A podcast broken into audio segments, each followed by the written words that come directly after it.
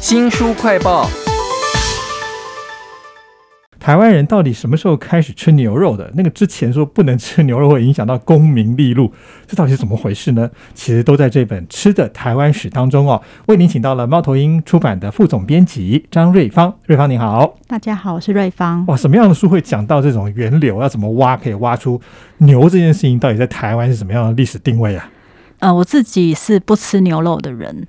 但是我觉得，随着时代的改变，其实现在小朋友好像比较会吃牛肉了嘛。父母不吃，小孩吃。那到底台湾人吃不吃牛肉？以前有很多说法，比如说，有些人认为是宗教的因素，那有些就是啊，习惯就是这样。当然，以前农耕社会就是觉得牛为大家服务了一辈子，还要被吃掉，很可怜。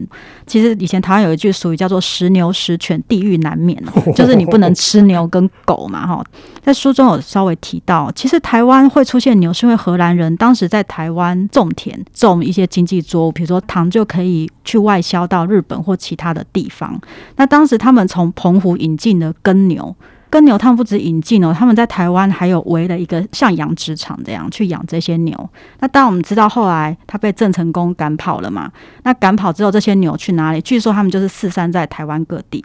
清代有一些文献会提到说，山里那些野化的牛很凶，然后甚至一些外国人来台湾也会画下图像，就是。被野化的牛追杀，那所以台湾其实蛮早就有牛。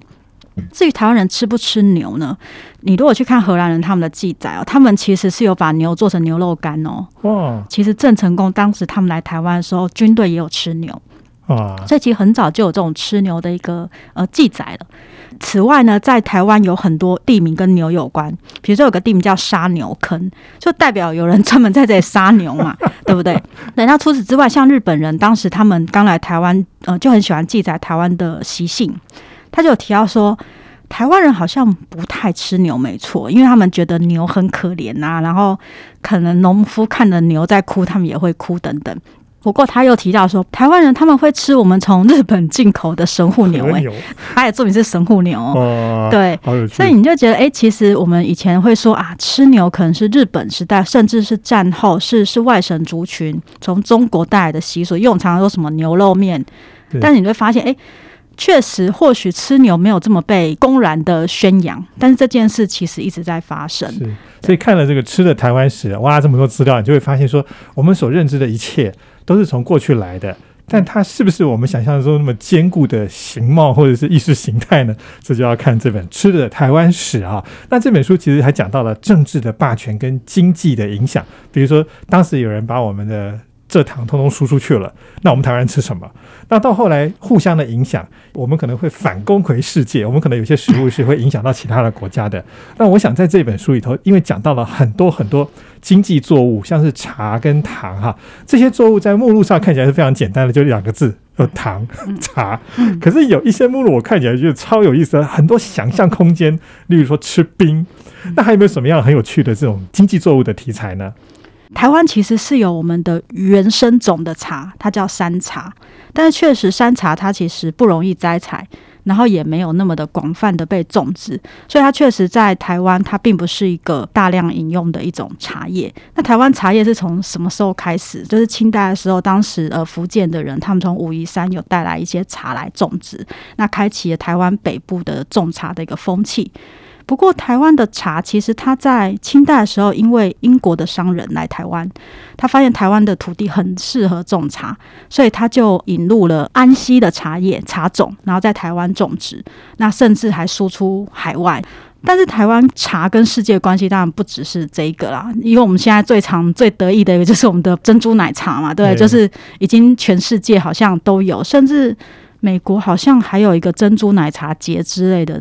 那作者在写这本书的时候，虽然不是很直接的连接，但我很喜欢一点，他就说，台湾在过去就是输出乌龙茶的这样的基础，或许也是台湾在输出珍珠奶茶的时候可以这么顺利的一个遥远的原因。当然，这不是直接连接，比较感性的抒发，但我自己很喜欢他提到这点。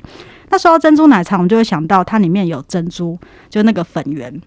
那其实再往前会推到一种东西，就是呃东南亚食物常见的那个西米露。对，西米露里面有所谓的那个西谷米嘛，它是从东南亚来的，它其实好早好早就来台湾，大概在明代的时候就已经有到台湾了。那它到台湾之后，因为它是用椰子树里面的那个淀粉的成分做成的，那太昂贵了，所以在台湾有另外改良，就用那个什么番薯粉还其他粉去做成。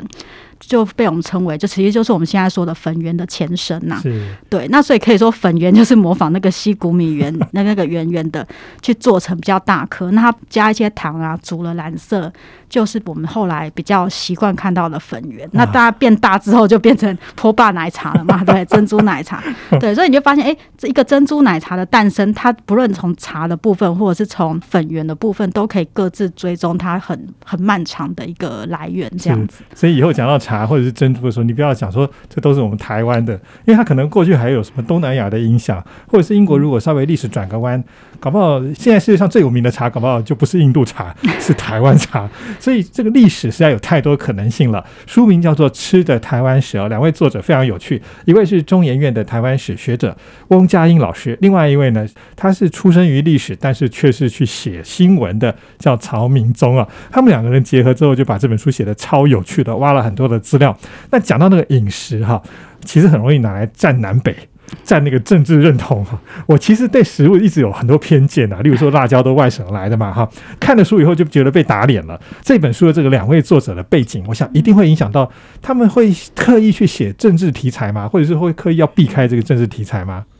这是题材吗？我觉得不会，但是他会很强调一件事情，就是你在解释那个东西的时候，一定要从他的语言试图去找到最早最有可能的东西。因为，我我觉得我们这本书几个很重要精神，一个就是很多东西我们都会认为是日本时代发明，或者是战后才有，但是你去推，你会发现它很早就有了。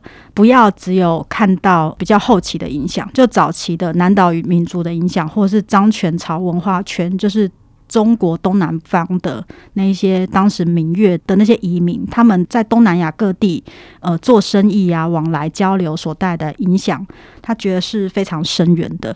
对，所以他们确实不会说特别要去讨论。太过政治的部分，因为这个翁佳音老师他出身那个长老教会，台语、西班牙文、荷兰文什么都能读的时候，哎，我觉得他能够挖出来历史资料，就跟我们一般人那种刻板印象就不很不一样了。对，其实书中收蛮多荷兰时代的文献，那其实从那些文献你就可以哎找到说，原来荷兰时代就有做这件事情。呃，有一些我觉得很有趣的一个点是。曹老师他有他自己的方法，他会去他记者嘛，然后就去采访别人。比如说书中有提到那个青椒的名称的由来，那他是怎么问到的呢？他那时候是网络上的朋友辗转，就是听到了一个青椒的由来。我以前并不知道青椒的台语叫大同大同仔，嘿，其实我不知道，因为我们家不是这样称呼，我们家就是青辣椒，直接翻成台语的念法。他大同彩呢？听说当时在屏东以前有一个大同农场，他们送大同农场种植的青椒去其他地方的时候，人家问说这是什么，他就回答说大同大同农场之类，然后就被听成大同仔。对，这样的传闻有时候会觉得很耳熟啦。但是当时跟他讲这个故事的人，那个人他当年就是曾经待过大同农场的前身。大同农场的前身是什么呢？可是当时日本第二次世界大战太平洋战争时期，日本东南亚最大的战俘营之一。哇！对他待过那个地方，所以在爬出这段历史的时候，我自己很惊讶，是想到一个清教的名字，会第一个找到一个战后在安置军官的大同农场，然后再往前推，竟然是当时东南亚。最大的战俘营之一，关过很多美国的高阶的军官哦，哇，是很大的一个地方。虽然出发点是一个很软性的题材 吃，但是曹明忠跟翁佳音老师他们就把那个吃这件事情给挖出了很多意想不到的史料。其实还有一个题材，我觉得很有意思，就是怎么样反攻到全世界。台湾发明了根本就不是一国的一国料理，像是什么月亮虾饼啦、温州大馄饨啦、川味牛肉面，还有蒙古烤肉。对于这个题材，如果有兴趣的话，大家可以来看这本吃的。台湾史，非常谢谢猫头鹰出版的副总编辑张瑞芳来为我们介绍这本书，谢谢您，谢谢。新书快报在这里哦，包括了脸书、YouTube、Spotify、Podcast，都欢迎您去下载订阅频道，还要记得帮我们按赞分享。如果你对于各种食物的源流啊，你也有你的故事的话，也欢迎来跟我们分享哦。我是周翔，下次再会。